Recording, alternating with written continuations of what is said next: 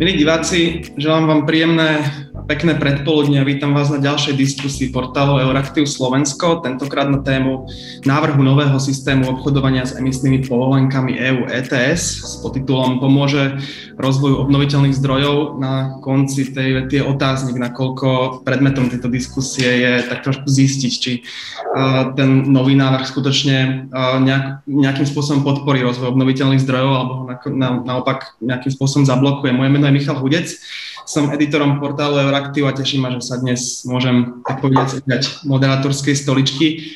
Ako už názov napovedá, venovať sa budeme novému návrhu Európskej komisie z júla tohto roku, podľa ktorého by EU ETS, by sa EU ETS mala rozšíriť o sektor budov a dopravy. Rámcový cieľ je jednoduchý, znížiť emisie skleníkových plynov a priviesť Európsku úniu k uhlíkovej neutralite v roku 2050. Budovy aj doprava sú sektory, ktoré sú významným prispievateľom k celkovému objemu európskych emisí. Komisia chce preto emisiám z týchto oblastí nastaviť cenovku a podporiť investície zo, do zelenších uh, riešení. Výnosy z predaja povoleniek by okrem iného mali smerovať aj do nového sociálno-klimatického fondu, ktorý by mal tlmiť sociálne dopady zmien. Kritici sa totiž obávajú, že zmeny zasiahnu najmä sociálne slabšiu skupinu obyvateľstva. Táto dnešná téma je pomerne široká a dá sa na ňu pozrieť skutočne z mnohých úhlov. Myslím, že všetci so mnou budú súhlasiť, keď poviem, že diskutovať by sa dalo celé hodiny. Na nešťastie my máme iba hodinu aj pol, v ktorých sa teda, alebo ktoré venujeme najmä budovám. Času je teda málo otázok, asi veľa a preto mi už bez ďalších veľkých slov dovolte predstaviť moje, moje dve dnešné hostky a hostia. Vítam medzi nami pani Gabrielu Fischerovú, generálnu riaditeľku sekcie zmeny klímy a ochrany ovzdušia na Ministerstve životného prostredia. Dobrý deň, pani Fischerová. Dobrý deň. Mm, je tu s nami aj pani Petra Čakovská, projektová manažerka spoločnosti pre ochranu spotrebiteľov. Vítam vás. Dobrý deň. A aj Richard Pakši, analytik z organizácie Budovy pre budúcnosť. Pekný deň. Dobrý deň. Ešte predtým, ako sa dostaneme k samotnej diskusii, predsa len niekoľko úvodných eh, technických záležitostí. Ako som hovoril, na diskusiu máme hodinu aj pol, ideme live. Na úvod máme, mám pre každého hostia pripravených niekoľko otázok, potom otvoríme priestor aj pre diskusiu, uh, nakoľko ja osobne pevne verím, že diskusia má byť hlavne o diskusii, preto máte všetci tí, ktorí ste na podujatie registrovaní, ktoré ste sa zaregistrovali, možnosť klásť otázky prostredníctvom funkcionality Q&A, ktorú máte v pravo dole na lište. A ja robím všetko preto, aby sme ich zodpovedali čo najviac. Zároveň mala prosím ospravedlňte, ak e, sa to nepodarí účastníkov, je skutočne dosť a ten čas je limitovaný. No a na záver tohto úvodu by som sa ešte rád poďakoval organizácii European Climate Foundation, vďaka ktorej sa toto podujatie môže uskutočniť. To je odo mňa na tento úvod všetko a poďme diskutovať. Pani Fischerová, začnem s vami. Návrh, ten návrh komisie rozšíriť EU e ETS o budovy vyvolal medzi odbornou verejnosťou, ale aj medzi členskými štátmi Európskej únie pomerne búrlivú diskusiu. Mnohí aktéry majú k tejto zmene výhrady. A viem, že opatrný aj, alebo bol, je, má rezort, rezort životného prostredia. Vy šéfujete sekcii, pod, ktorý, pod ktorú systém obchodovania s emisnými povolenkami priamo spadá. Preto tak trochu využijem príležitosť iba stručne, o čo v návrhu komisie pri budovách ide, ako ministerstvo tento návrh vníma kde možno vidíte problematické body. E, ďakujem za slovo a ďakujem aj za pozvanie. A, e, ako ste hovorili, je to komplexný návrh. A, Tie budovy sú len jedna časť e, toho, ako sa novelizuje celá smernica o obchodovaní s emisnými kvotami. E, cieľom je podporiť dosiahnutie nového redukčného cieľa minus 55% ako ste už spomenali, aj tá doprava a budovy k tomu významne prispievajú. E, s týmto nemáme problém ako ministerstvo to začlenenie e, budov a dopravy do sektora obchodovania s emisnými kvotami, ako, tak to už ste povedali, že máme k tomu opatrný postoj. My sme od začiatku upozorňovali na to, že ak sa e, jednak teda, že e, nie sme úplne nadšení tým návrhom, ale ak, ak sa teda má postupovať týmto smerom, je potrebná veľmi podrobná analýza nielen vplyvov na, iný, na, na, na celý ten systém, aby napríklad nedochádzalo k dvojitému započítavaniu alebo teda naopak dvojitému zdaňovaniu alebo spoplatňovaniu jednej tony zníženého CO2, napríklad hlavne čo sa týka tých budov cez paliva a podobne. A na druhej strane taktiež aj analyzovať dopady na obyvateľstvo a ekonomiku všeobecne až na úrovni členských štátov taktiež je pravda, že, že návrh vyvolal burlivé reakcie a, a diskusiu a už, už teraz vidno také, také rozdelenie v podstate členských štátov. Čo sa týka budúcnosti, alebo teda toho, toho samotného návrhu, je pravda, že s tými budovami aj s dopravou treba niečo robiť.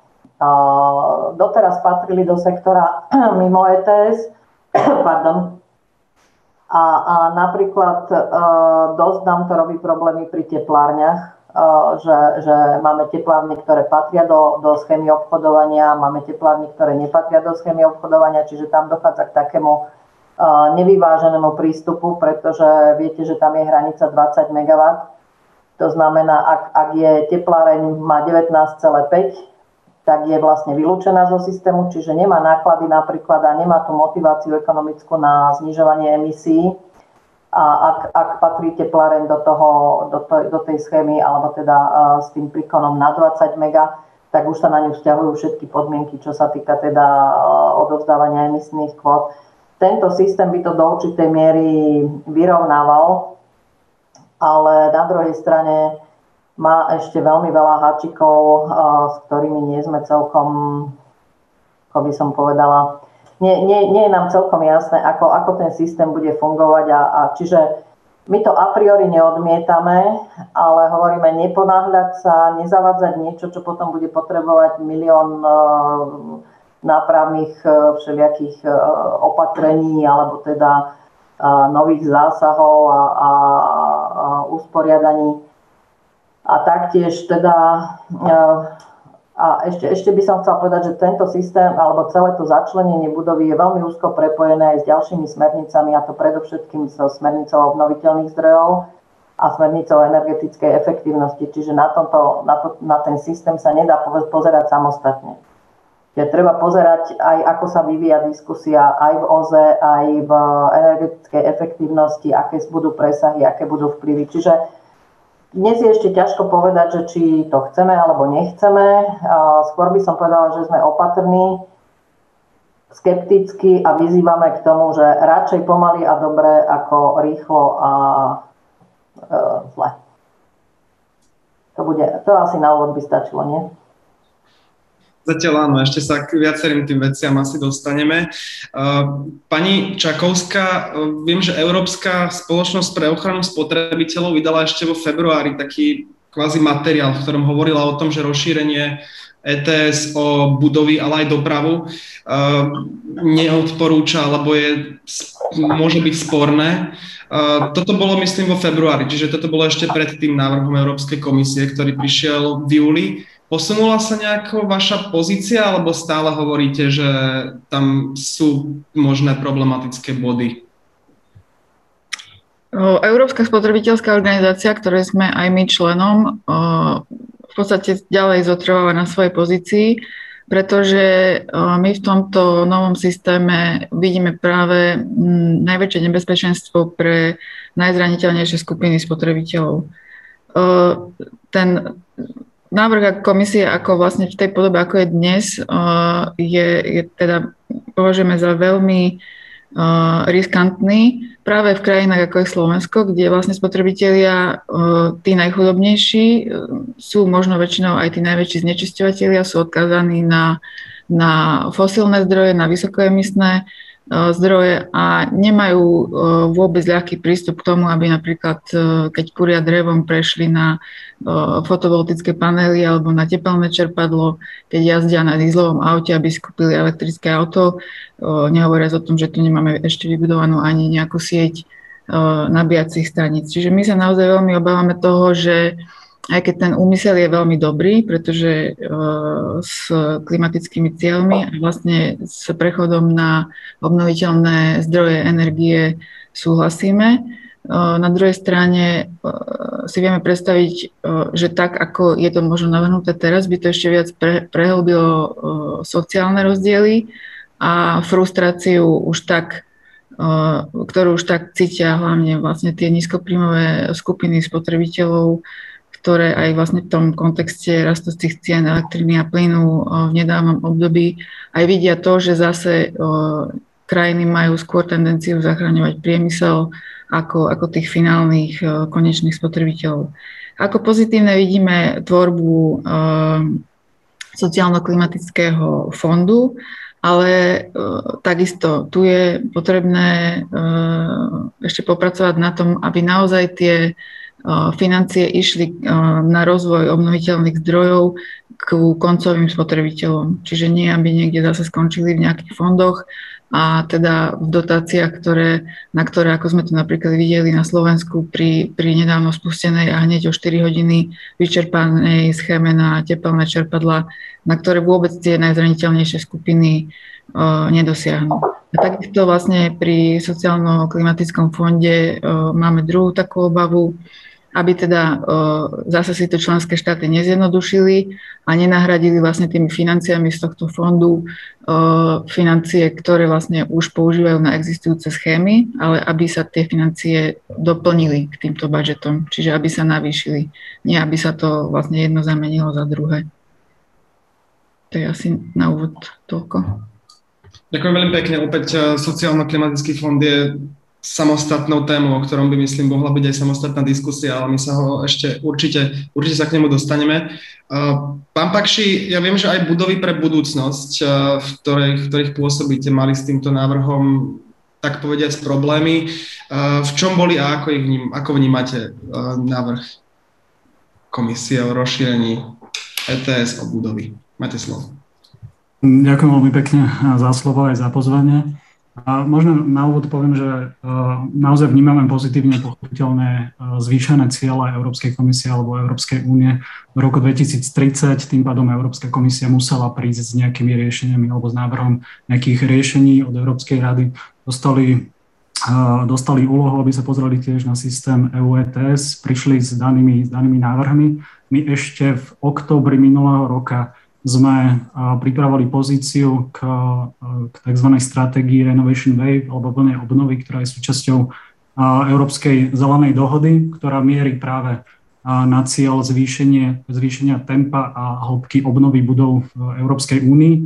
Súčasťou tej stratégie bolo, bolo asi 18 legislatívnych a nelegislatívnych opatrení, Jedno z nich bolo eh, aj predstavenie, eh, že Európska komisia má za cieľ v budúcnosti začleniť sektor budov do systému EU ETS. Ešte v tom návrhu, ako, ako ho prezentovala, eh, nebolo veľmi zrejme, zrejme akým spôsobom má fungovať ten systém. Ja keď, som pripravoval aj tú našu pozíciu, tak pri všetkých tých ďalších opatreniach eh, sme mali eh, pozitívne stanoviská, pretože vieme, že by mohli podporiť eh, zvýšenie tempa obnovy a hĺbky obnovy. A práve pri tomto jednom opatrení začlenenia budov do systému ETS som tam mal taký jeden výkričník, že tuto si treba dávať pozor, akým spôsobom to bude fungovať alebo akým spôsobom k tomu Európska komisia pristúpi. Pôvodne ešte neboli známe detaily a to, ako, alebo aký, aký dojem budilo to opatrenie. Čas, čo veľká časť stakeholderov aj z našej oblasti alebo našich partnerských združení v Európe si nevedela predstaviť, akým spôsobom by mali vlastníci domov obchodovať s emisnými povolenkami, keď to tak možno zjednodušilo, vtedy ešte naozaj nebolo vysvetlené, akým spôsobom to má fungovať. A pre e, príklad taký možno nadnesený predstaviť si, že e, moja babka ako vlastnička rodinného domu niekde na Orave bude obchodovať s povolenkami na burze, e, tak to je pomerne, pomerne vtipné a nepredstaviteľné. Ale teraz už vieme na základe, na základe návrhu, ktorý predstavila 14. júla Európska komisia, že práve systém by nemal mieriť na eh, konečných vlastníkov budov alebo tých konečných spotrebiteľov, ale to začlenenie by malo byť práve nad, eh, na, na strane výrobcov alebo na strane, na strane eh, subjektov, ktorí, ktorí distribujú paliva. Tak ako vravala pani Fischerová, v súčasnosti časť z výrobcov tepla alebo elektriny ktoré sa používa na vykurovanie budov, je zahrnutá v systéme EU ETS, v veľkom systéme. Tento súčasný návrh, ktorý, ktorý je zároveň vytvorením akéhosi podsystému, nie, nie je to, nie je to explicitne zaradenie sektoru budov do toho veľkého systému EU ETS ale do nejakého podsystému, tak už uvažuje s tým teda, že, že by boli zaradení práve tí ostatní výrobcovia energie na, na vykurovanie alebo energie, ktorá sa, ktorá sa využíva a spotrebúva v budovách, čo je z našej strany na jednej strane správne, pretože to vyrovná to, to trhové prostredie, kde jedni výrobcovia tepla sú ovplyvnení cenou uhlíka v tých daných cenách energie a tí druhí na druhej strane nie sú, čiže to prostredie to vyrovná. Na druhej strane sme skeptici, skepticky pochopiteľne k tomu, čo vravela pani Čakovská, že naozaj toto opatrenie vo veľkej pravdepodobnosti zasiahne hlavne nízkopríjmové domácnosti a zraniteľných obyvateľov. Viem, že ten návrh kompenzácie navrhnutý cez, cez nový sociálno-klimatický fond, možno ešte sa budeme o tom potom rozprávať, ako to, ako to aj my, my vidíme, ale, ale možno to, čo je dôležité aj z našej strany povedať, je, že vytvorenie alebo, alebo cieľom, cieľom tohto opatrenia je pochopiteľne znížiť emisie v sektore budov aj, aj v sektore dopravy a pochopiteľne motivovaním k tomu, aby, aby obyvateľia boli akým spôsobom, takým nejakým spôsobom nutení obnovovať si tie svoje, svoje budovy cez vyšší, alebo cez signál zvýšenej, zvýšenej ceny za energie. To z nášho pohľadu nie je jeden z tých najlepších spôsobov, ako motivovať občanov k tomu, aby si, aby si obnovovali svoje domy alebo, alebo budovy. A tých možností je viacej, ktoré sú oveľa efektívnejšie a naozaj netreba, netreba preceňovať toto opatrenie alebo ten cenový signál, že by naozaj vyvolal, vyvolal to, čo, to, čo Európska komisia pochopiteľne sa snaží, aby, aby tým opatrením vyvolala a to nás nastúpenie a akejsi väčšej, väčšej vlny obnovy medzi vlastníkmi a medzi vlastníkmi budov alebo vlastníkmi rodinných domov. Čiže na jednej strane vnímame niektoré tie pozitíva, na druhej strane je tam pár vecí, ku ktorým sme skeptické a ktoré vidíme tiež negatívne a dodávame, že tých riešení alebo možných opatrení, ktoré by dopomohli k tomu cieľu, je oveľa viac a sú efektívnejšie ako, ako toto konkrétne opatrenie. Ďakujem pekne, pán Pakši. Viackrát sme už spomenuli uh, ten sociálno-klimatický fond. Ja sa chcem spýtať vás, pani Čakovská. Uh, vnímate tento návrh vytvorenia sociálno-klimatického fondu ako postačujúci pre ochranu tých uh, naozaj tých slabšej, slabšej sociálnej skupiny a ak niečo by teda mala byť tá správna cesta ako, ako týmto spôsobom tú slabšiu sociálnu skupinu ochrániť a v čom sú pre, ne, pre nich rizika tohto návrhu. Asi sa odmiutnite. Uh, tak ďakujem.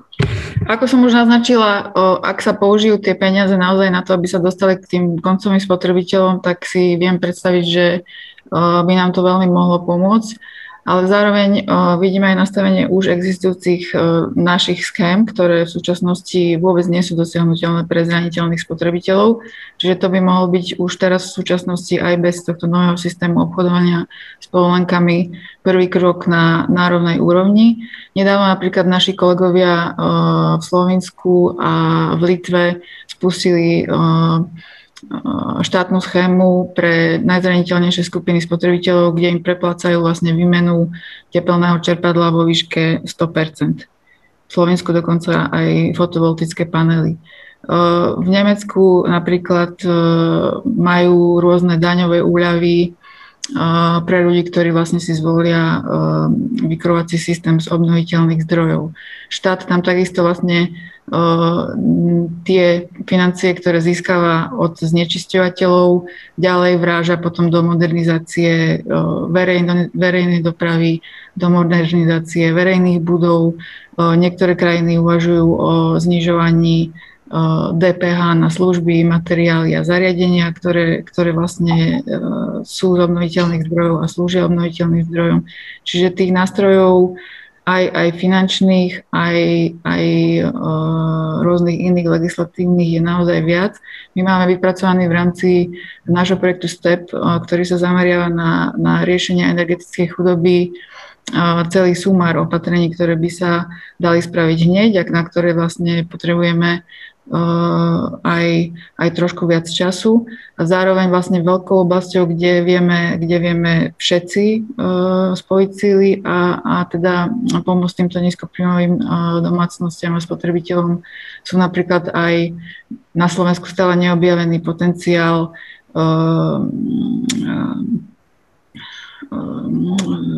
energetických štítkov, pretože spotrebitelia napríklad vôbec nevedia, ako, koľko energie ako spotrebujú pri používaní jednotlivých spotrebičov v domácnosti.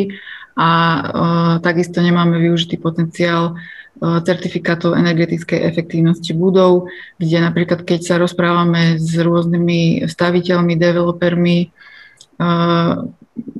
nie sú motivovaní, aby, aby teda tieto certifikáty v praxi používali a teda spotrebitelia vôbec nevedia, že by sa o nich mali zaujímať a pritom vlastne v krajinách západnej Európy tieto certifikáty dokážu naozaj pohnúť aj celým realitným trhom a v podstate tie modernejšie nehnuteľnosti dokážu výrazne získať na cene a, a ten efekt je potom viditeľný oveľa viac. Čiže a na, na druhej strane trošku nesúhlasím s pánom Pakším, pretože v praxi aj vidíme nielen v oblasti, v oblasti obnoviteľných zdrojov energie, ale celkovo pri rôznych produktoch, ktoré sú zdravé, ekologické, udržateľné, vo väčšine prípadov sú vždy drahšie.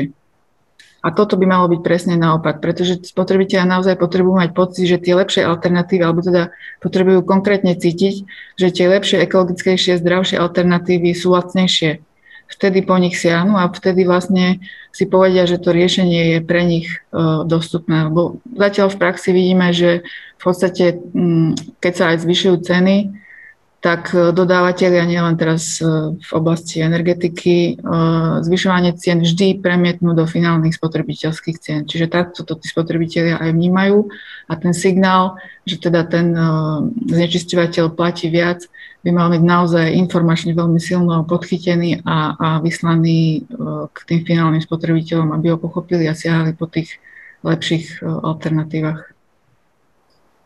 Ďakujem pekne a potom samozrejme nechám aj priestor na reakciu.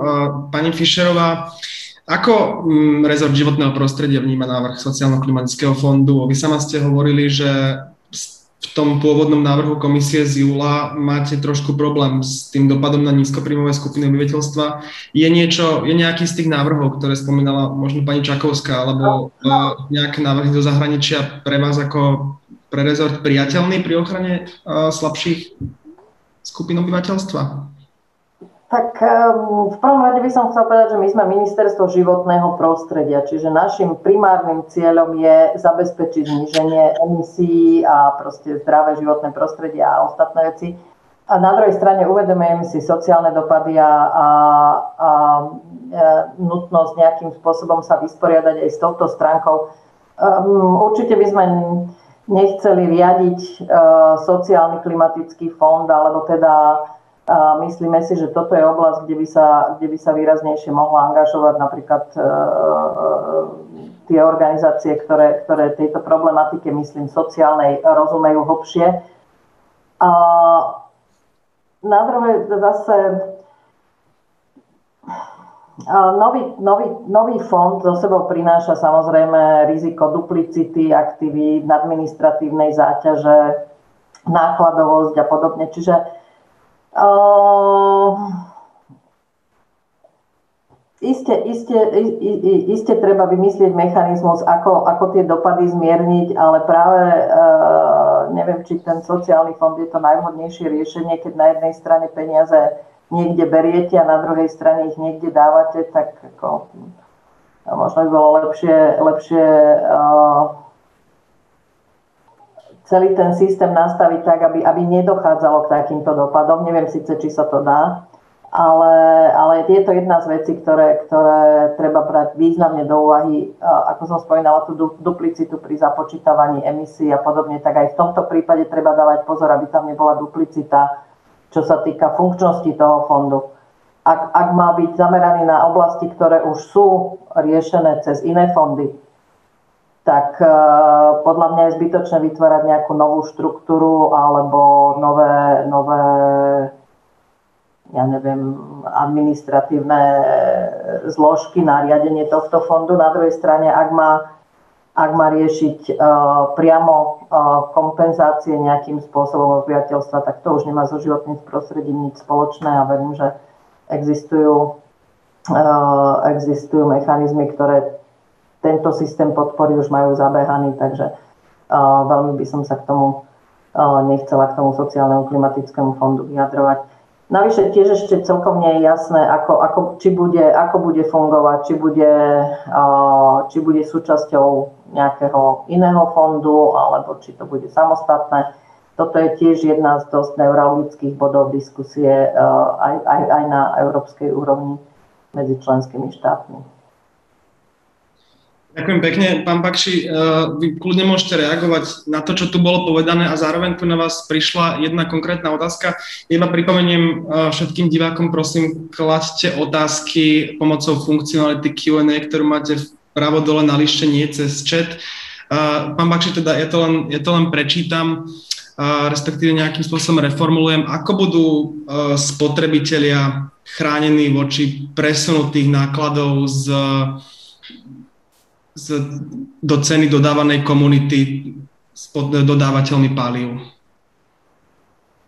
Podľa je úplne otázka na mňa, ale e, na Európsku komisiu, alebo tí, ktorí prichádzajú s týmto, s týmto návrhom, naozaj ja nemôžem vymýšľať tieto riešenia e, za nich, ale ja úplne súhlasím s tým, čo povedala e, pani Fischerová, aj keď ešte rýchlo sa vrátim k tomu, čo spomínala pani Čakovská ja, ja som to vravel hlavne z toho, z toho hľadiska, pretože máme skúsenosti a my komunikujeme často s eh, našimi partnermi v Českej republike, kde už eh, majú vyčíslené aj presne tie, tie konkrétne dopady, že cena eh, alebo vplyv zvýšenia ceny za energiu na úsporu, úsporu energiu v tej danej budove, budove je petinový opr- oproti tomu, ak tie peniaze dáte do renovačných programov alebo ak, ak ich dáte do podporných programov.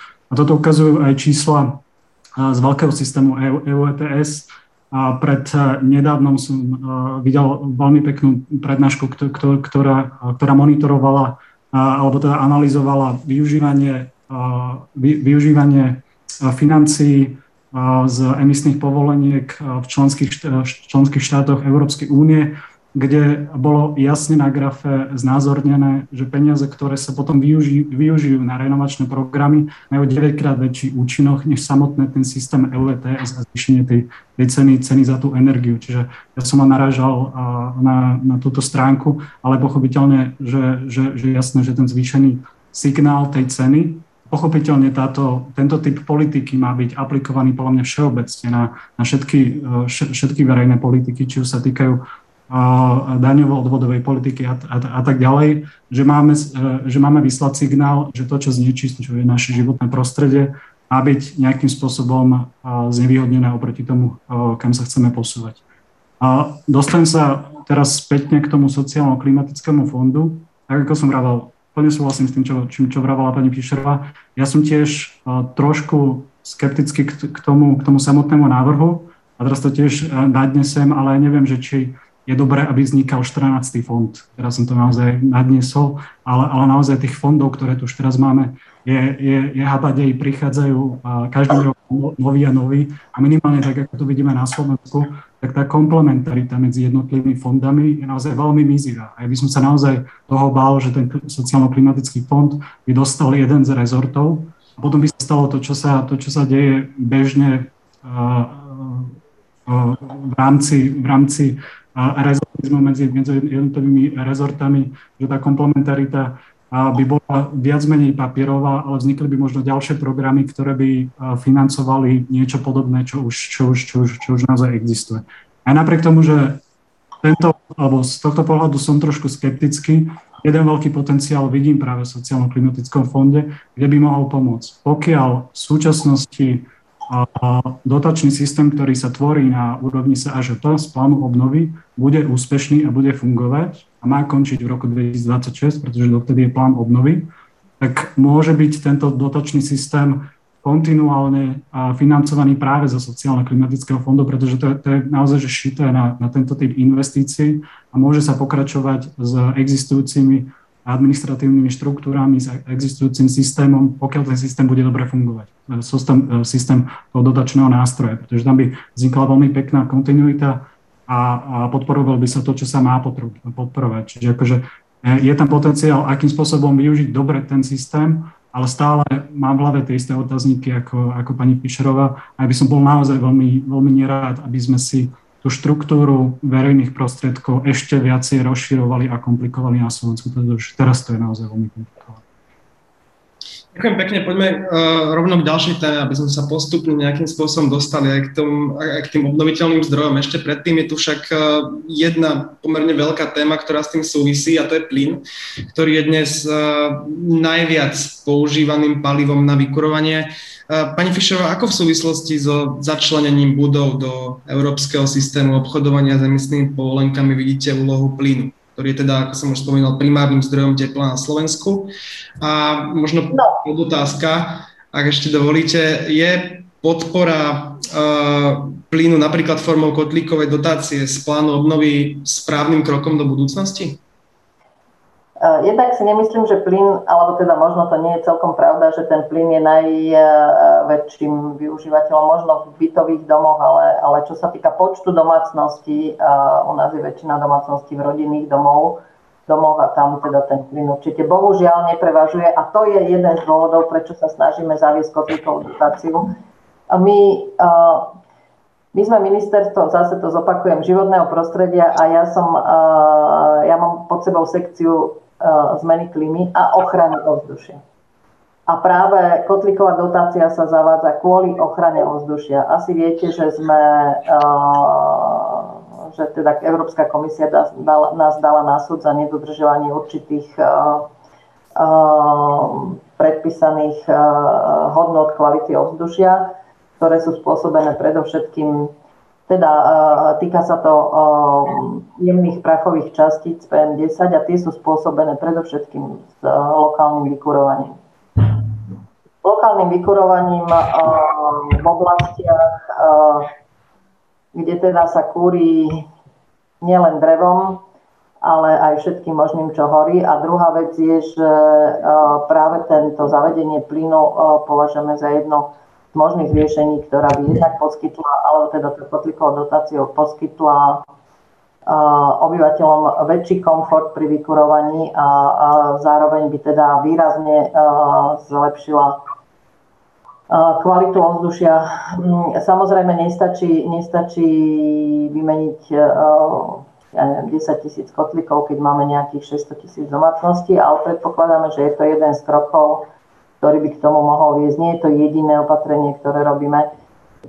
To načasovanie je trochu nešťastné, to sme si bohužiaľ my nevybrali. Kotlíková dotácia sa pripravuje už nejaké, myslím, že 2-3 roky. A bohužiaľ teraz cena, cena plynu, teda to, to zvýšenie ceny plynu jej nerobí až takú dobrú reklamu.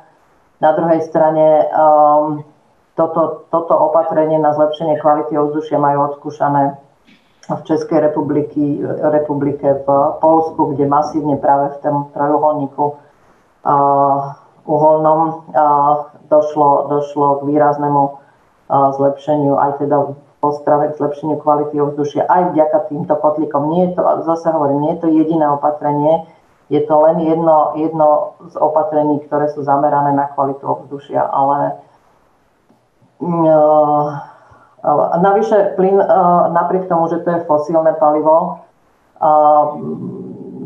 jeho, jeho využívanie, alebo teda jeho vylúčenie by malo byť postupné, pretože momentálne neexistuje nejaká nová náhrada alebo okamžitá náhrada za plyn a treba si uvedomiť, že my máme jednu z najlepších a najhustejších štruktúr, infraštruktúr, čo sa týka plynofikácie a bola by škoda túto štruktúru hneď zahodiť, lebo predpokladáme, že v budúcnosti by mohla byť využitá či už, či už na využitie bioplynom alebo nejakými novými, novými médiami, ktoré nebudú mať taký efekt na skleníkové plyny alebo teda na zmenu klímy.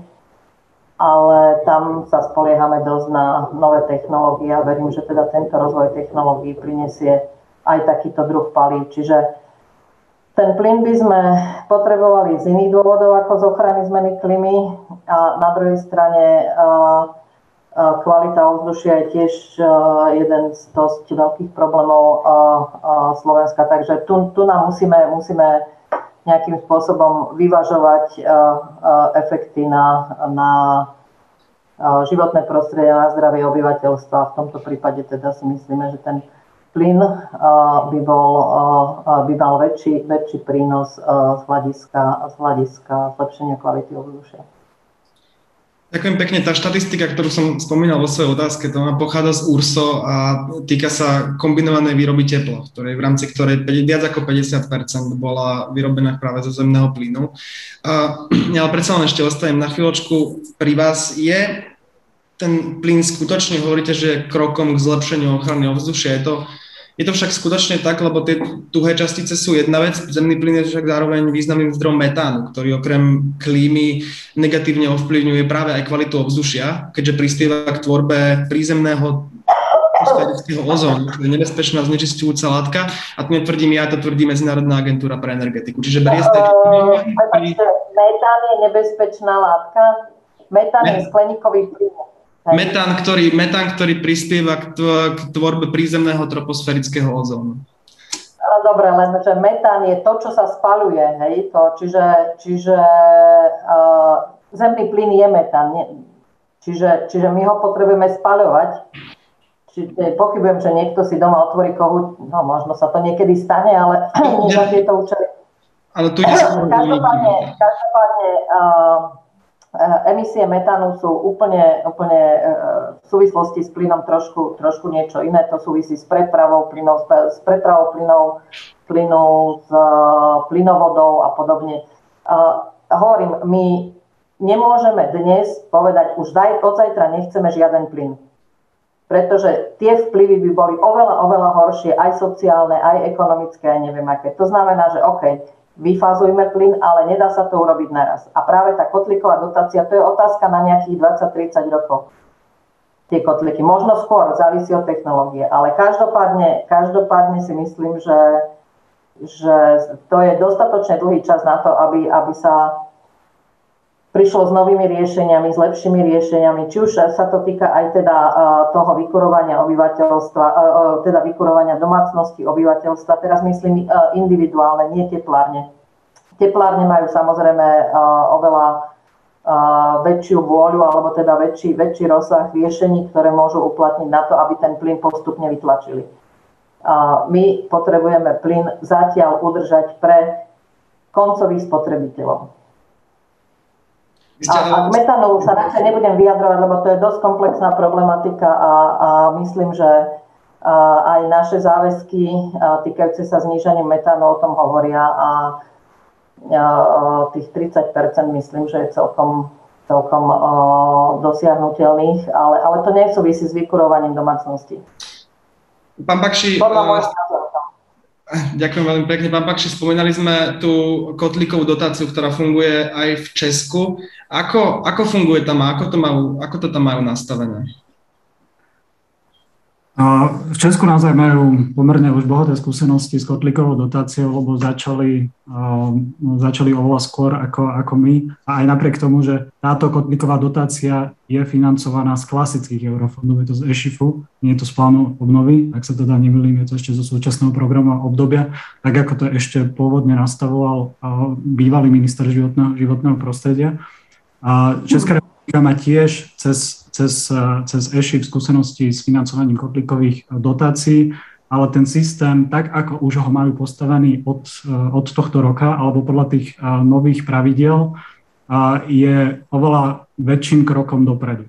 Keď už sa teda ministerstvo životného prostredia rozhodlo, že kotlíkovú dotáciu ďalej, ďalej bude, bude ťahať, keď to tak poviem, a, a, a bude sa ho snažiť implementovať, tak je dobré, aby sme možno niektoré z tých princípov, ktoré už teraz začali používať Českej republiky, využili aj my.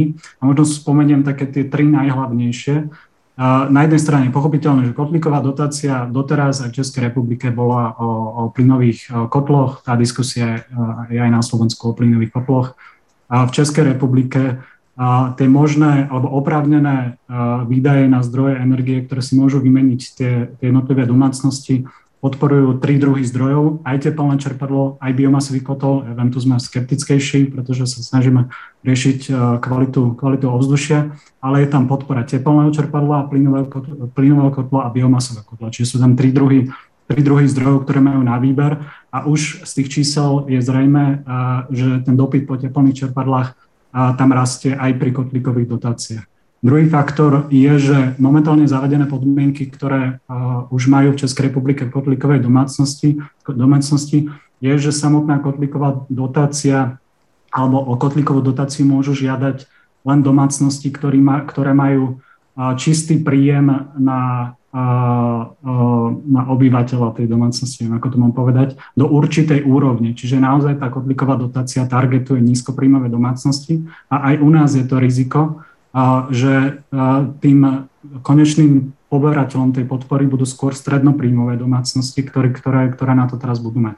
A tretia, a tretí možno, možno faktor, ktorý oni tam majú zavedený, a nie som si istý, že či aj u nás je, sú tieto plány, ale v Českej republike v kotlíkovej dotácie môžu získať 95% opravnených nákladov na tú danú investíciu. Čiže tak ako spomínala pani Čakovská v Litve alebo Slovensku, teraz nepamätám, kde to presne bolo, kde financujú až 100% tak tých 95% Českej republike sa tiež poskytuje a pre tie nízkopríjmové domácnosti je to naozaj veľmi dôležité, ako keby dostali napríklad 50% čo sa plánuje z, z plánu obnovy, alebo napríklad Českej republike, kde fungujú iné dotačné nástroje, ktoré, sú, ktoré nemieria aj na nízkopríjmové domácnosti, ale tiež ponúkajú 50% Čiže niektoré z tých princípov, ktoré používajú v Českej republike, je možno dobré, aby sme, aby sme e, tiež e, uplatnili, pretože ísť len tým čistým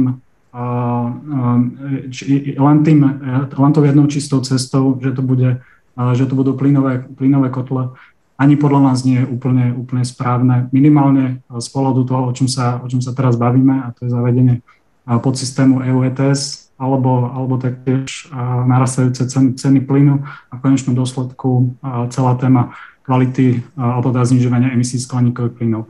A napriek tomu musím povedať, že alebo možno ešte jednu dodatočnú poznámku, že celá tá diskusia podľa mňa ohľadom plynových kotlov je častokrát taká schizofrenická, a myslím, diskusia je schizofrenická, nie, nie tie postoje, že tak ako aj pani riaditeľka vravala, ona má na starosti znižovanie emisí skleníkových plynov, ale na druhej strane aj ochranu, ochranu ovzdušia. Častokrát sú tieto riešenia na jednej strane pokladané za tie správne, na druhej strane sú pokladané za tie, ktoré nemáme podporovať. Čiže v tej diskusie je tiež čiastočná schizofrenia a ten prístup má byť naozaj založený na, na tom komplexnom pozorovaní toho, toho, toho, tej danej problematiky a tak, aby sme si, uh, aby sme si nekonkurovali v riešeniach jednotlivých alebo v dosahovaní jednotlivých cieľov. Ďakujem pekne.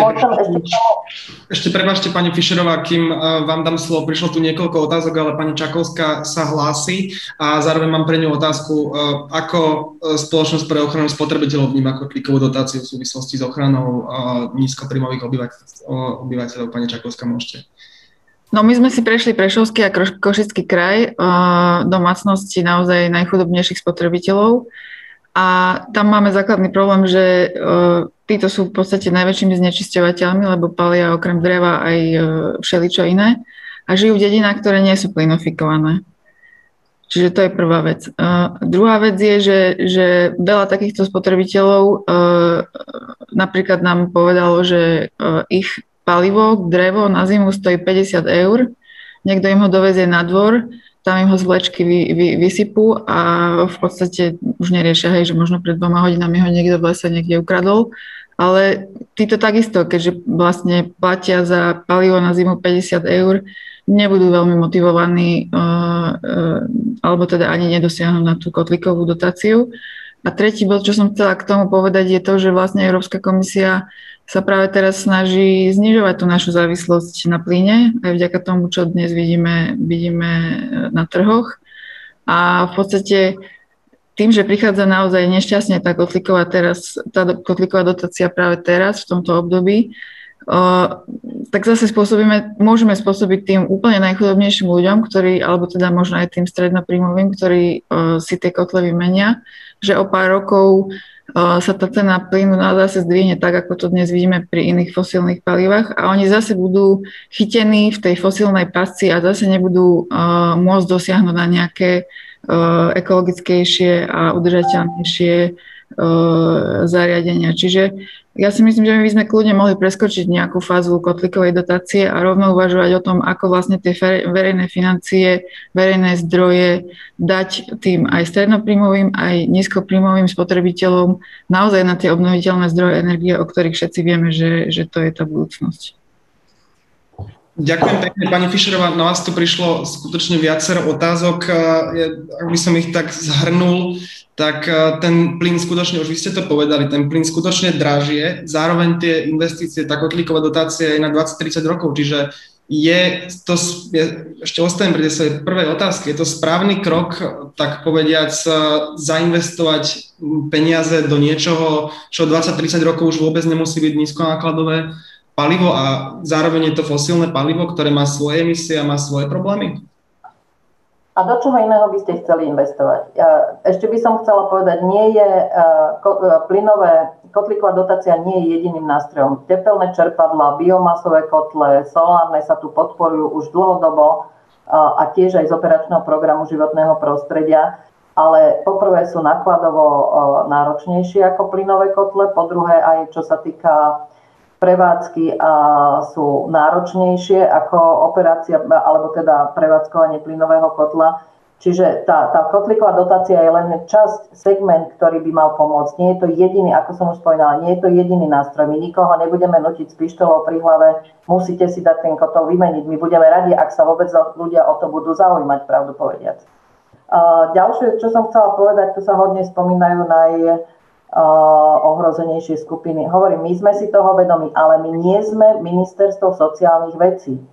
Toto je niečo a, a, a pravdu povediac aj, aj nízkopríjmové uh, spo, uh, skupiny obyvateľstva budú benefitovať z toho, ak bude to, tá kvalita ovzdušia v danej oblasti lepšia. Či už, či, či už kvôli tomu, že oni si buď vymenia, teda oni si zrejme v tom prvom kole kotliky nevymenia, ale minimálne by to tam malo zaviesť e, určité e, zlepšené povedomie aj v tom, že to, ako kúrime, to od toho závisí kvalita ovzdušia. Či je to plyn, či je to tepelné čerpadlo, či je to suché drevo, lebo napríklad, čo si budeme hovoriť, aj tí, čo kúria drevom, veľakrát nevedia, ako kúriť drevom. Aj na to sa niektoré naše programy zameriavajú.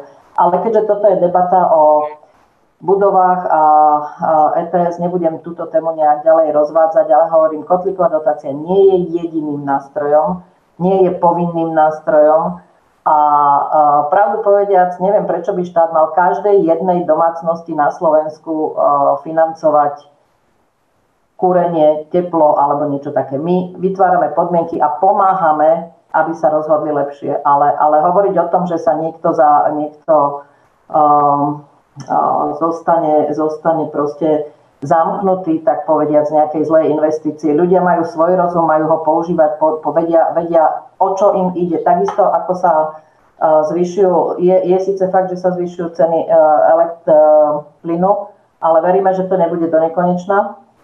Skôr naopak, veríme, že časom príde aj k zniženiu, dúfajme.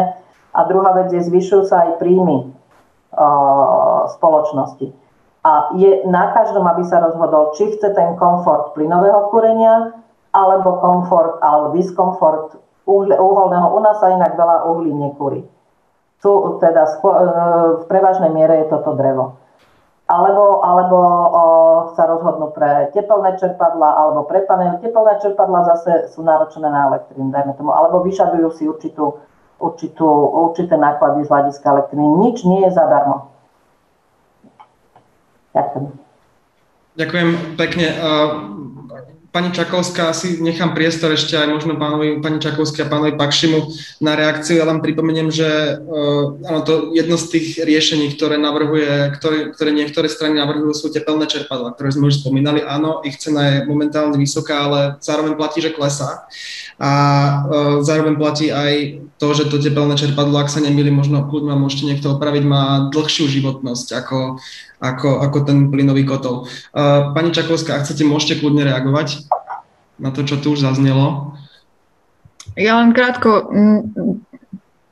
hovoríme o kvalite ovzdušia, tak by sme teda mali hľadať riešenia, ktoré sú naozaj ktoré skvalitnia to ovzdušie. No a keď už teraz hovoríme o tom, že, že tepelné čerpadla nechceme len kvôli tomu, že sú drahšie, tak by sme mali hľadať riešenia, ako ich sprístupniť tým chudobným, nie všetkým, ale tým, ktorí naozaj nemajú ani na to, aby si pomaly kúpili to drevo za 50 eur a nie teda obhajovať riešenia, ktoré už dnes vieme, že nebudú v nasledujúcich rokoch udržateľné. Pán Bakči, ak chcete, kľudne môžete reagovať aj vy. Ja si, nie, ja si myslím, že nemali by sme túto diskusiu ťahať k plynu, pretože sme tu kvôli EU ETS. Takže... Uh, dobre, ďakujem veľmi pekne. Pani Čakovská, moja ďalšia otázka je teda na vás, uh, niečo, čo sme, sa, čo sme sa tu už trošku dotkli na začiatku. Uh, ja viem, že EU ET, budovy v EU ETS už sú začlenené v, napríklad v nemeckom systéme. Neviem, či ste to spomínali, keď ste spomínali niektoré uh, tie príklady zo zahraničia, ako chrániť spotrebiteľov. Uh, chcem sa vás pýtať, ako to funguje v Nemecku a možno ako, ten, ako funguje ten nemecký systém ochrany spotrebiteľa a čo, sú, čo z toho sa dá zobrať aj na Slovensko? O, tak v Nemecku, áno, v Nemecku už majú začlenené budovy do, do ETS systému mm, a vlastne tam v súčasnosti tóna CO2 stojí 25 eur. Do roku 2026 bude tá cena postupne stúpať až na úroveň 65 eur. Nemecká vláda ale vlastne tie financie, ktoré za to vyučtuje, vracia čiastočne naspäť k spotrebiteľom rôznymi formami ako som spomínala predtým, uh, vo väčšej miere sa snaží investovať do verejnej dopravy, znižuje uh, dane, ktoré sú spojené s elektrinou a takisto vlastne investuje do, do renovácií domov.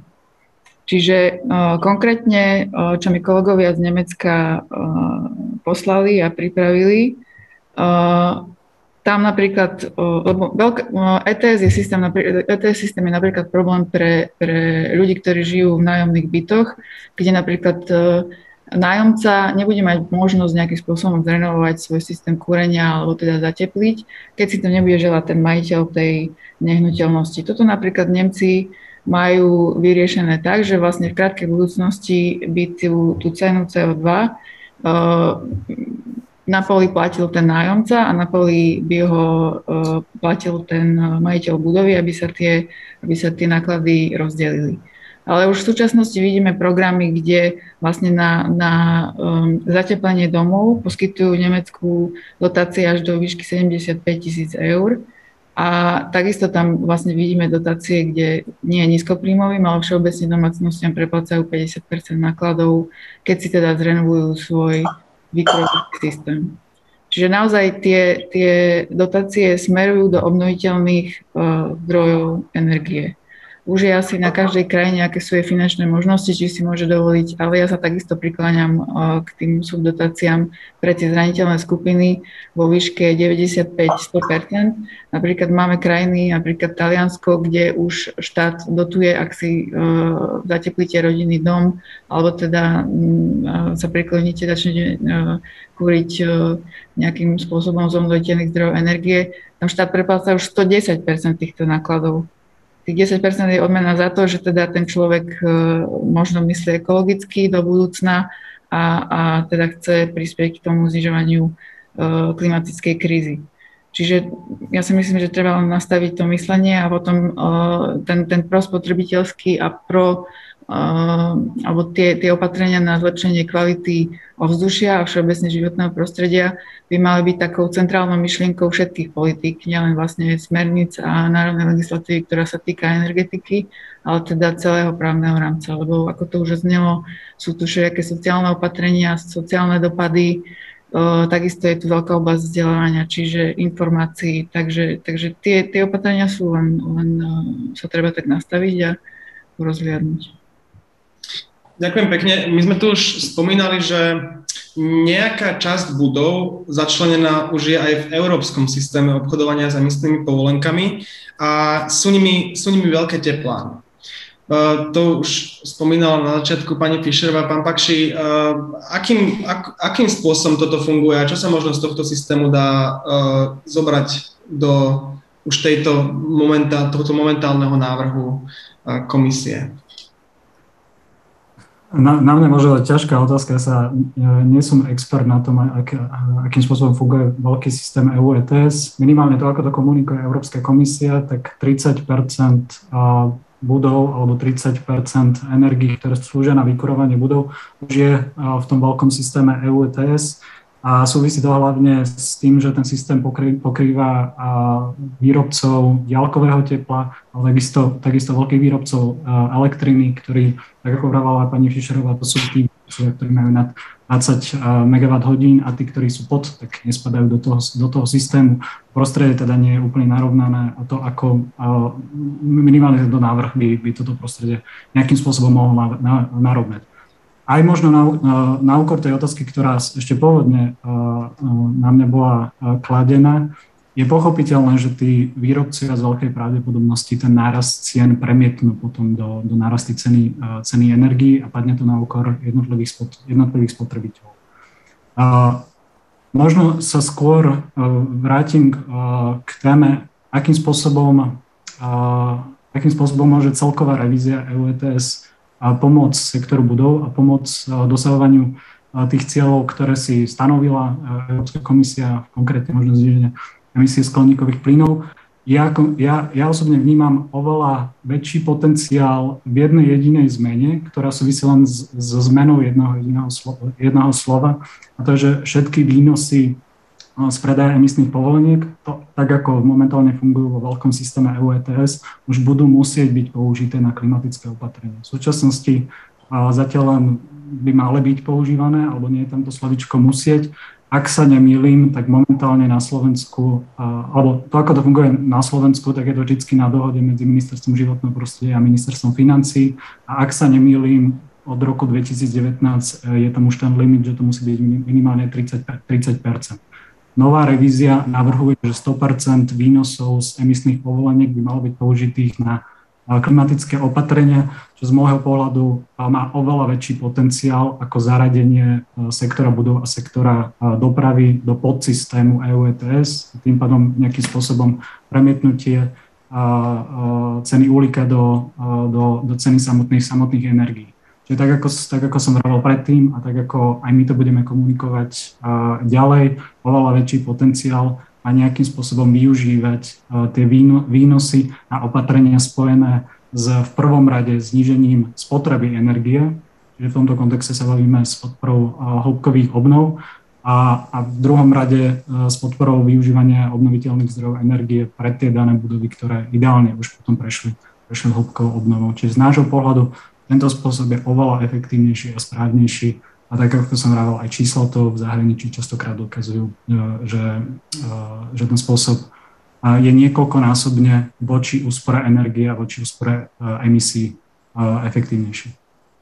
Ďakujem pekne, to som sa aj vás chcel neskôr ešte spýtať, aký je teda, aká je teda podľa vás tá správna cesta, ale vy ste načrtli jednu tému, ktorá, ktorú som sa chcel spýtať aj pani Fischerovej, a to sú výnosy z predaja. Možno by ste práve vy mohli trošku viac osvetliť, ako sa momentálne používajú tie výnosy z predaja emisných povoleniek a čo sa možno zmení, ak teda by ten návrh v tejto forme prešiel. Tak e, ako už spomínal pán Pakši, od roku 2019 sa nám konečne podarilo vyboxovať e, aspoň nejaké číslo konkrétne, e, že, že teda to využitie výnosov nesmie byť nižšie ako 30% pretože predtým to bola dohoda medzi ministerstvom financí a ministerstvom životného prostredia. K tej dohode obyčajne dochádzalo v septembri, čiže ste mali 3 mesiace na to, aby ste s tými prostriedkami niečo urobili. Samozrejme, plánovať v takom, v takom prostredí sa veľmi nedá, alebo pripravovať nejaké, nejaké dlhodobejšie programy. Takže tých 30% bol veľký úspech, ale samozrejme relatívny voči tomu, čo bolo predtým. Teraz máme pripravenú novelu, ktorá toto číslo ešte zvyšuje a ako to dopadne samozrejme mimo, mimo tohto rámca a, a aj mimo mojej pôsobnosti, my sa snažíme o to, aby to číslo bolo čo najväčšie, aj s poukazovaním na to, že, že novela smernice bude vyžadovať určite vyšší podiel. To, že teraz hovorí o 100%, neznamená, že to tak bude, keďže tá novela tiež je ešte stále v diskusii. A takisto súhlasím s tým, že, že investície do obnovy budov majú asi vyšší efekt ako, ako spoplatnenie palív, ale uvidíme, či, či tento, tento argument sa nejak presadí aj, aj, aj na nejakej celoeurópskej úrovni, pretože uh, treba si uvedomiť, že Európska únia ako taká je veľmi rôznorodá aj z hľadiska budov, aj z hľadiska kúrenia, aj z hľadiska klimatického pásma, teda z klimatických pásiem, to znamená nárokov na kúrenie. A, a Slovensko a vôbec e, tá, tá stredná Európa má e, dlhodobú tradíciu diálkového vykurovania, čiže keď sa legislatíva nastavuje nejak z hľadiska povedzme situácie v Belgicku alebo v Holandsku, alebo, alebo teda, že, že keď to vyhovuje im, nie vždycky to musí vyhovovať nám, pretože u nás, u nás je to, to nastavenie trošku trošku uh, rozdielne a my by sme si práve e, tento vysoký podiel centrálneho zásobovania chceli ponechať. A teda či už sú či už sú, alebo teda chceli by sme vytvoriť rámce, aby sa zachoval, aby bol konkurencieschopný, aby bol pre ľudí príťažlivejší ako, ako samostatné individuálne kúrenie čímkoľvek. Takže to, a, a teda nezávisí od toho, že či, či, sú, to, či sú to zdroje v ETS alebo, alebo mimo ETS proste centrálne vykurovanie ako také nám príde aj z environmentálneho hľadiska udržateľnejšie ako individuálne vykurovanie jednotlivých domácností. A čo ste sa to ešte pýtali? Prepačte. Nejak som no, sa rozbehla. Myslím, že, myslím, že ste zodpovedali zatiaľ na všetko. Ja ešte potom mám samozrejme ďalšie otázky, ale teraz uh, vy ste mi nahrali tak trošku na smer, že to je to centrálne vykurovanie versus individuálne vykurovanie. Pani Čakovská, vy ako vnímate tento rozpor? Možno čo je zaujímavejšie alebo lepšie pre, uh, pre, ochranu, pre ochranu spotrebiteľa, pre ľudí ako takých?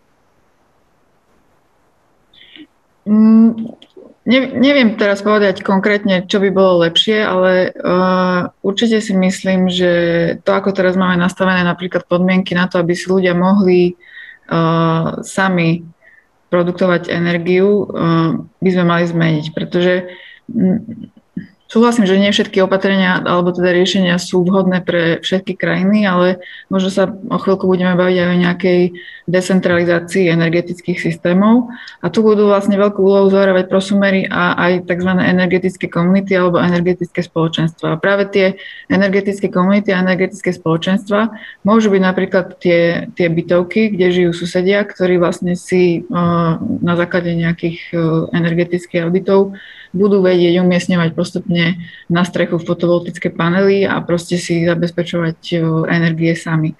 Toto už vidíme napríklad už v tej spomínanej Litve, tam už aj takýto štátny, štátna podporná schéma aj takáto existuje, kde už vlastne susedia sa môžu dohodnúť v rámci bytového domu a, a takto si riešiť svoju, svoju produkciu energie. Toto v súčasnosti takisto vidíme na Slovensku, že tie podmienky, ako sú nastavené teraz, pre ľudí, ktorí by si sami chceli produkovať elektrinu, nie sú dobré, pretože v podstate majú rôzne administratívne aj finančné bariéry, keby chceli odovzdávať ten prebytok do, do centrálnej siete.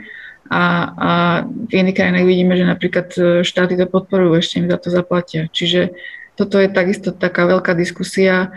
Rozumiem tomu, že väčšina ľudí u nás žije v bytových domoch, ale takisto to teplo sa dá tiež produkovať z obnoviteľných zdrojov.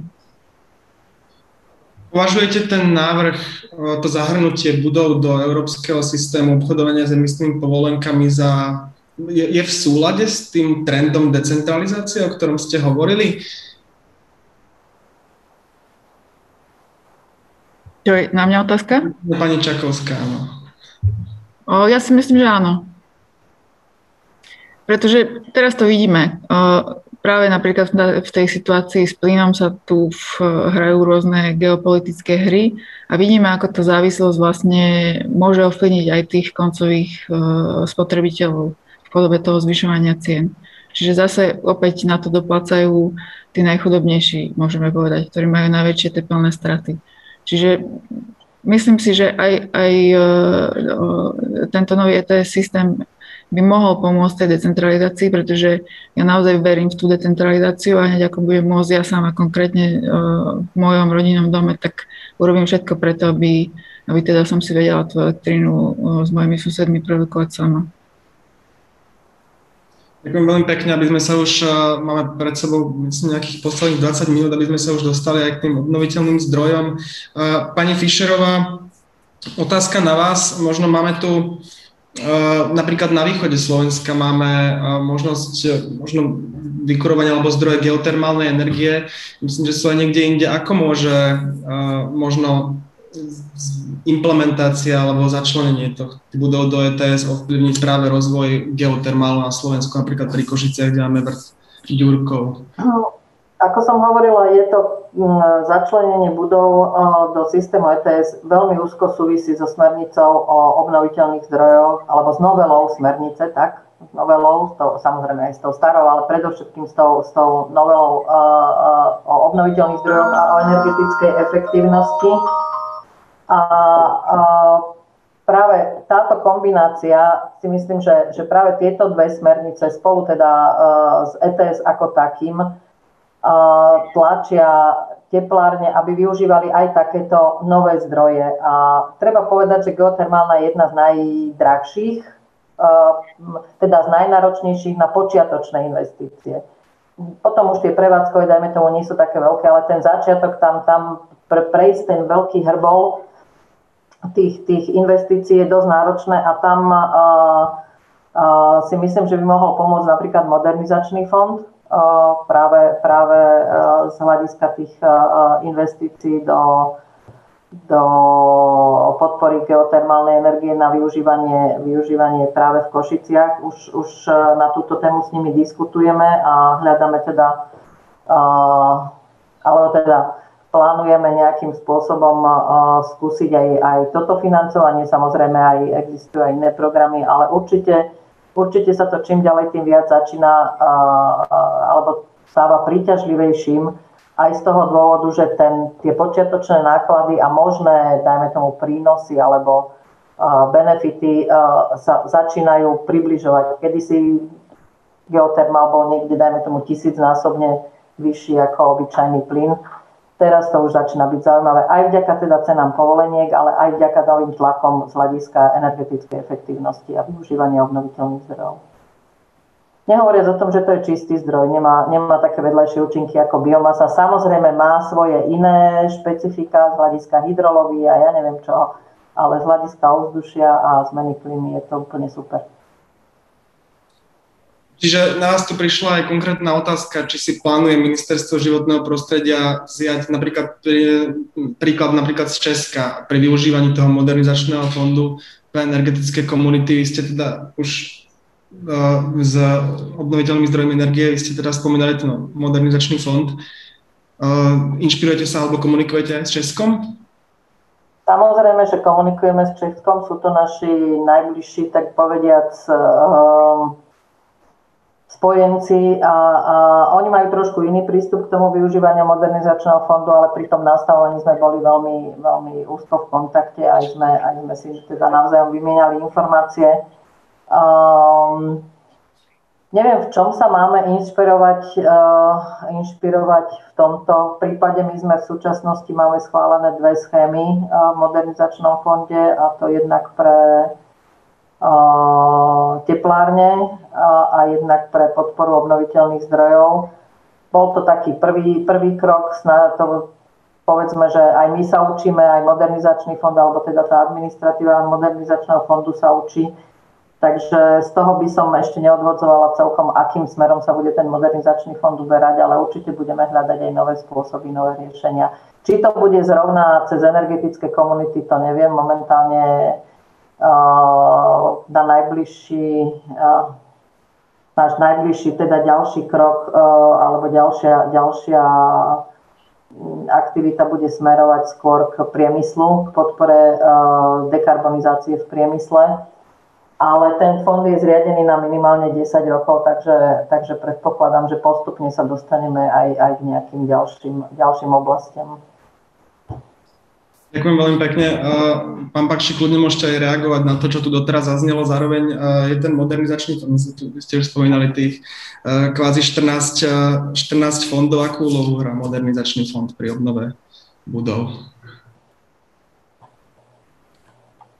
A minimálne, ak, ako k tomu pristúpilo ministerstvo životného prostredia a ak správne chápem, tak hlavne mierí teda na a, veľké, veľké podniky, či už na teplárne alebo, alebo veľké, a, veľké spoločnosti. A využívanie výnosov z, z predaja emisných povoleniek, tak ako ich poznáme v Českej, republiky, v Českej republike, tak vo veľkej časti financuje práve renovačný program na obnovu, obnovu rodinných domov, ponovom už aj obnovu, obnovu bytových domov. Čiže ten potenciál využívania výnosov z emisných povoleniek vo všeobecnosti a častokrát aj komunikovaných z Európskej komisie na tento účel je naozaj veľmi dobrý a veľmi správny. Neviem, či tým vhodným adeptom je práve modernizačný, modernizačný fond, pretože a e, tie výnosy sú tiež distribuované cez roz, rôzny typ fondov. Ak možno príde k tomu novému sociál, klimaticko-sociálnemu alebo sociálno-klimatickému fondu, a, tak tam je veľký priestor práve na tvorbu alebo dofinancovanie existujúcich dotačných nástrojov a obnovu, a, obnovu budov alebo obnovu možno rodinných, rodinných a bytových domov. U nás možno skôr a, obnovu, obnovu rodinných domov. A, ale a, vo všeobecnosti ide určite e, jeden z tých, ide, ide určite o jedno z tých opatrení, ktoré, e, ktoré, by sme mali, e, ktoré by sme mali podporovať. Možno sa ešte vrátim k tej decentralizácie a by som veľmi rád spomenul jedno opatrenie, v ktorom vidím pomerne dosť veľký potenciál a momentálne sa uvažuje s ním v nových eurofondoch a to sú nové regionálne centrá udržateľnej energetiky, ktoré vďaka Bohu, že nejakým spôsobom tiež v spolupráci s ministerstvom hospodárstva a dokázali možno tak nejak nepriamo dostať do, do tých priorit naši kolegovia z priateľov Zeme CEPA. A toto je jeden naozaj veľmi dobrý krok, ktorý môže pomôcť jednotlivým regiónom snažiť si nejakým spôsobom upratať v regionálnej energetike, keď to takto zjednodušene nazvem, pretože naozaj tá budúcnosť je v tom, aby na úrovni jednotlivých strategických regiónov sme dokázali nejakým spôsobom zadefinovať, a ako, ako udržateľne vyrábať energetiku a akým spôsobom najprv zohľadniť úsporu, úsporu energii v, v tom danom regióne a potom, a potom dimenzovať nejaký typ výroby, výroby energie pre, pre, ten daný, pre ten daný región. Ešte možno jednu poznámku uh, k, k tomu centrálnemu zasobovaniu teplom. A ja to úplne, že až tak uh, nevnímam, uh, že CZT sú niečo ako veľká bariéra práve pre znižovanie emisí skleníkových plynov. Kodaň takto funguje, alebo teda Dánsko a aj, aj Čes, Rakús, Rakúska je pochopiteľne úplne v poriadku, ak, ak tepláreň za mesto postavená na obnoviteľných zdrojoch energie vyrába a distribuje energiu alebo teplo do jednotlivých domácností, ale tá daná teplárňa nemôže byť postavená na fosílnom palive, ale musí, byť, musí ideálne tlačená do toho, aby prechádzala na obnoviteľné zdroje energii. V tomto kontexte ale tiež spomeniem, že na Slovensku prostredie, akým spôsobom sú nastavené parametre pre CZT, či už napríklad pri výpočte energetickej hospodárnosti budov, sú naozaj veľmi ohnuté a sú, sú, sú neferové voči lokálnym zdrojom energie. Častokrát na tomto, na tomto padá celý výpočet energetickej hospodárnosti a potom preferovaniu typu zdroja alebo, alebo diskusie o tom, ktorý z týchto zdrojov je efektívnejší alebo neefektívnejší. Ďakujem pekne. Ehm, pani Fischerová aj pani Čakovská môžete reagovať. Ja mám na pani Fischerovú ešte možno takú podotázku v súvislosti s tými regionálnymi centrami, ktoré spomínal pán Pakši, respektíve s regionálnymi kapacitami ako takými. Máte regiónoch ako Ministerstvo životného prostredia, ktoré je zodpovedné za tú renovačnú, tú renovačnú vlnu, vlnu renovácií budov.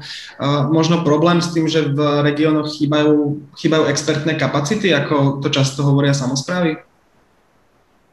No, nie som celkom expert na práve túto časť plánu obnovy, ale pokiaľ viem, jeho súčasťou je aj budovanie regionálnych centier, a takisto myslím, že aj ministerstvo hospodárstva má pod nejakým iným programom tiež nejaké energetické regionálne centra. Tak tie, tieto dva subjekty už spolu komunikujú, aby, aby sme nemali vedľa seba jedno také a jedno také v jednom regióne a v druhom bude chýbať aj, aj tak, že predpokladám, že tam, tam dochádza k nejakému tomu, tomu rozdeleniu pôsobnosti, alebo ako by som povedala, určite toto je jedna z vecí, ktoré bude treba riešiť ale práve cez týchto centrách by mali byť e, odborníci a predpokladám, že, že toľko ľudí sa na Slovensku nájde, ktorí, ktorí rozumejú energetike a obnove budov, alebo teda uh, sú schopní sa to veľmi rýchlo naučiť, aby tie centra teda uh, boli schopní obslúžiť, kde by mali pomôcť práve pri tom, pri tom čerpaní, či už teda vybrať si vhodné riešenie, e, pripraviť žiadosť, e, pomôcť pripraviť žiadosť a takéto veci, aby, aby proste ten systém e, fungoval. Len by som chcela povedať ešte jednu vec, že u nás, keď sa hovorí región, tak obyčajne sa bavíme v tom lepšom prípade o kraji, vyššom územnom celku. Treba si uvedomiť, že na Európskej únii, keď sa hovorí región, tak sú to podstatne väčšie územné celky. Čiže u nás aj práve tá rozdrobenosť e, niekedy spôsobuje trochu problémy.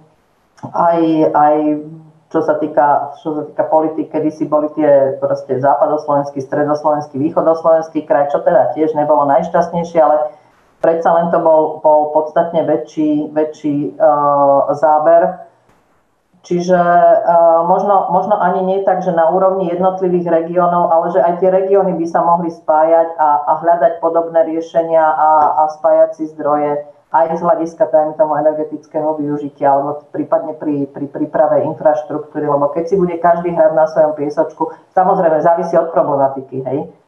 Ale, ale ak ide o nejaké väčšie investície, väčšie energetické, povedzme, prístupy k, energeti- k zásobovaniu energiou, tak si myslím, že by bolo lepšie, keby sa, keby sa na tom podielalo trošku, trošku viac ľudí ako jednotlivé regióny.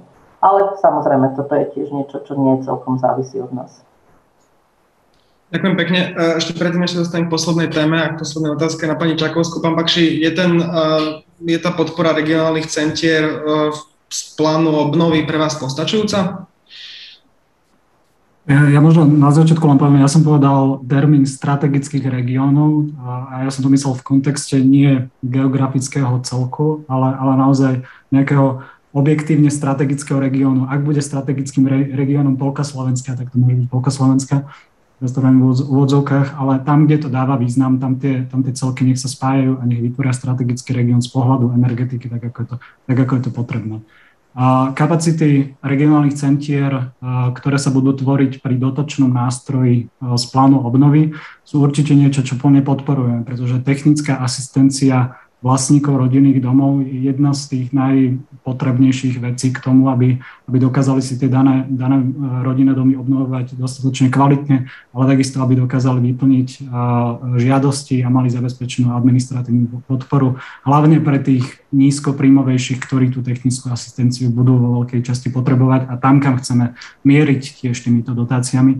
Čiže to je niečo, čo, čo plne podporujeme. A najprv sa rozprávalo o väčšom počte regionálnych centier, ktoré majú byť, majú byť vytvorené. Ak dobre viem, teraz sa hovorí o, o desiatich, ktoré majú byť naprieč, naprieč celým Slovenskom. Ťažko povedať, či je to úplne dostačujúce alebo nie.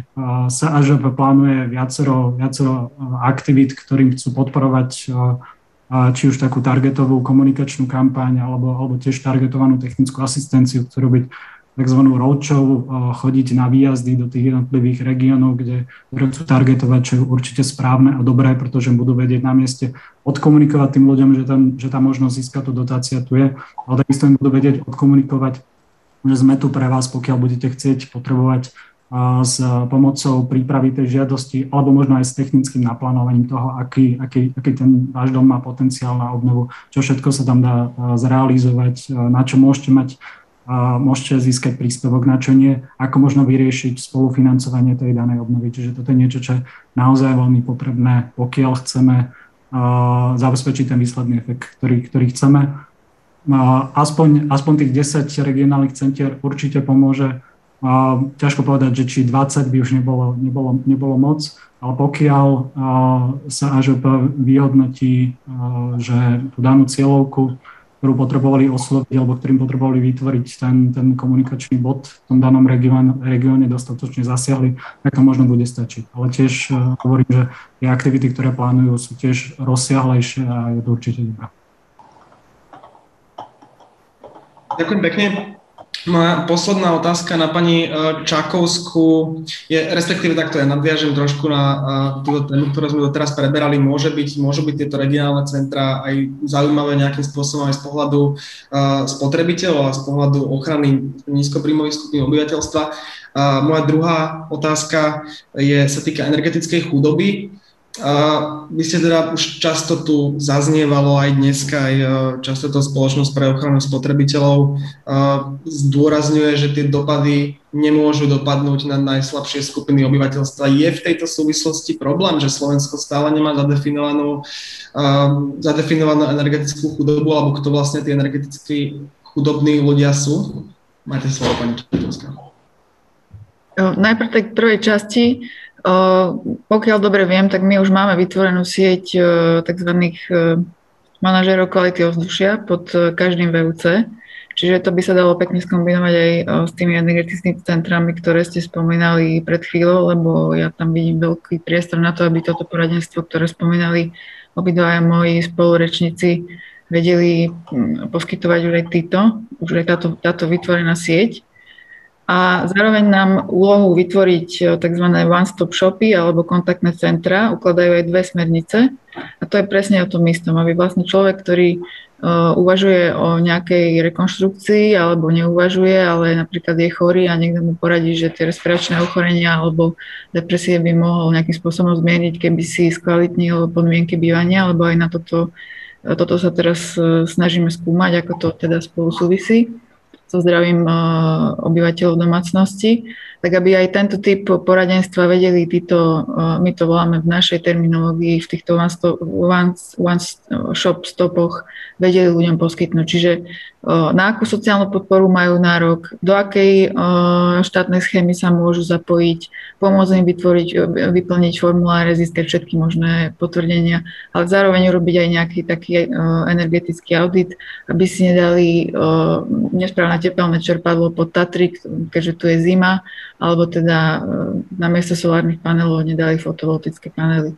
Čiže toto áno, e, podporujeme a je to aj ako, e, máme to spracované aj ako jeden, jedno z opatrení na, na teda ako riešiť energetickú chudobu, pretože keď hovoríme o, o energetickej chudobe, tak to sú ľudia, ktorí naozaj majú minimum informácií, majú veľmi obmedzený prístup k informáciám, vôbec nepoužívajú počítače, internet, nevedia, čo sa deje na národnej úrovni, aká je legislatíva, aké sú schémy, na čo majú národnú zákonom. Čiže naozaj to je uh, veľmi, veľmi špecifická oblasť spotrebiteľov, ktorí sa zároveň ani ale nechcú uh, vzdelávať a nemajú nejakým spôsobom veľmi často nejaký veľký záujem si, si zlepšiť to, tie svoje podmienky bývania.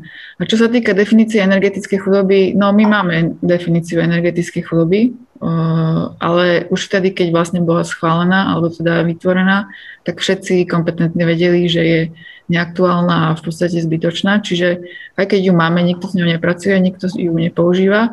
A my v podstate tým, že sa snažíme zmapovať tie jednotlivé potreby, lebo v rámci tej energetickej chudoby vidíme množstvo veľmi rôznych komunít, inak pôsobiacich a inak postihnutých spotrebiteľov.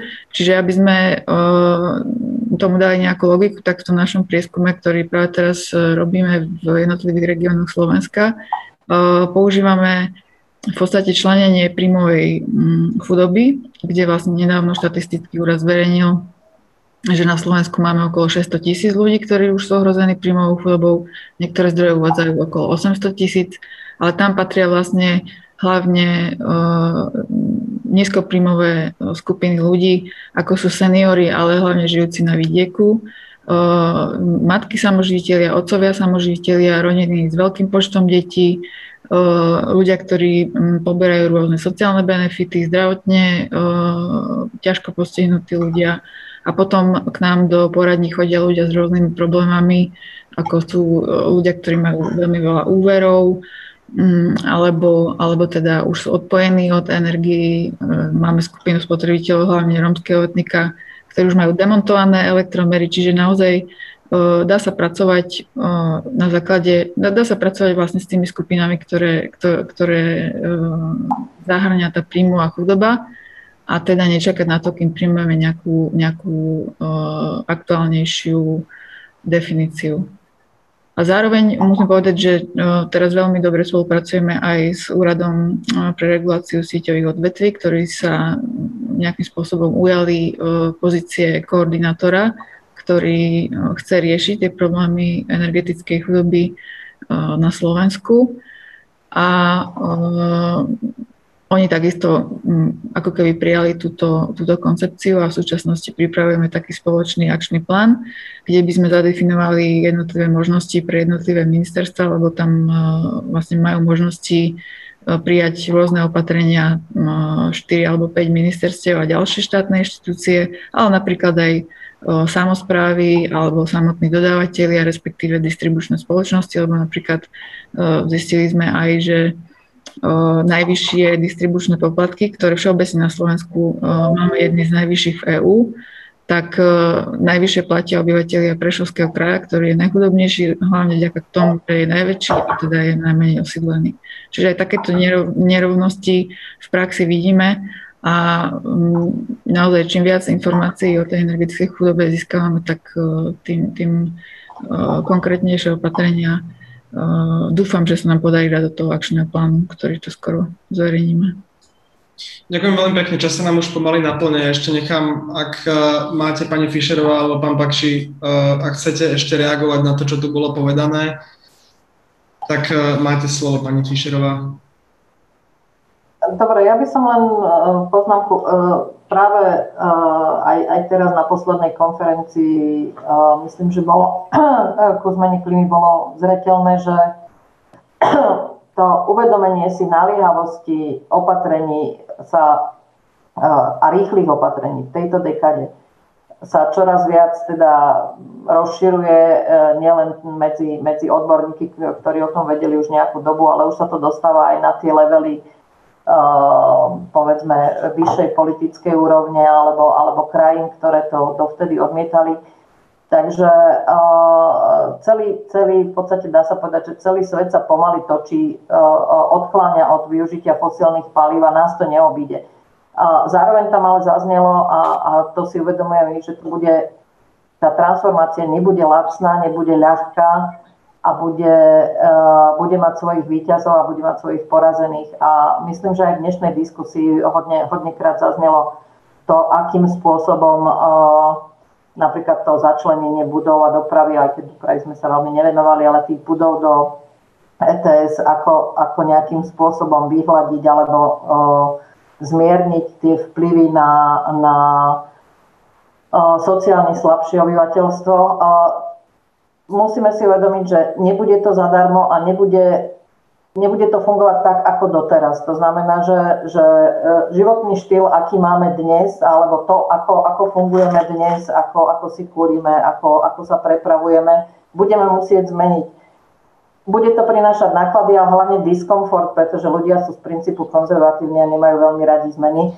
Takže aj na toto sa musíme e, určitým spôsobom zamerať a, a, a nielen e, proste e, sústrediť sa len nie na nejaké kompenzácie, dotácie a, a, a príspevky a financovanie čohokoľvek, ale hlavne alebo teda aj vo väčšej miere na zvyšovanie povedomia, vysvetľovanie, pretože si myslím, že, že veľa ľudí, ktorí, ktorí uh, rozumejú tomu, prečo to robíme, tak aj, aj tie náklady sa potom nejakým spôsobom lepšie znášajú a, a dá sa s tým aj, aj pracovať aj na úrovni domácnosti, napríklad čo sa týka šetrenia, čo sa týka uh, voľby správneho, treba z uh, zateplenia alebo správnej rekonštrukcie a podobne. Čiže vzdelávať, vysvetľovať, je to ťažké, je to, je to never-ending story, proste to, to sa nedá urobiť jednorazovo, musíte to permanentne alebo teda stále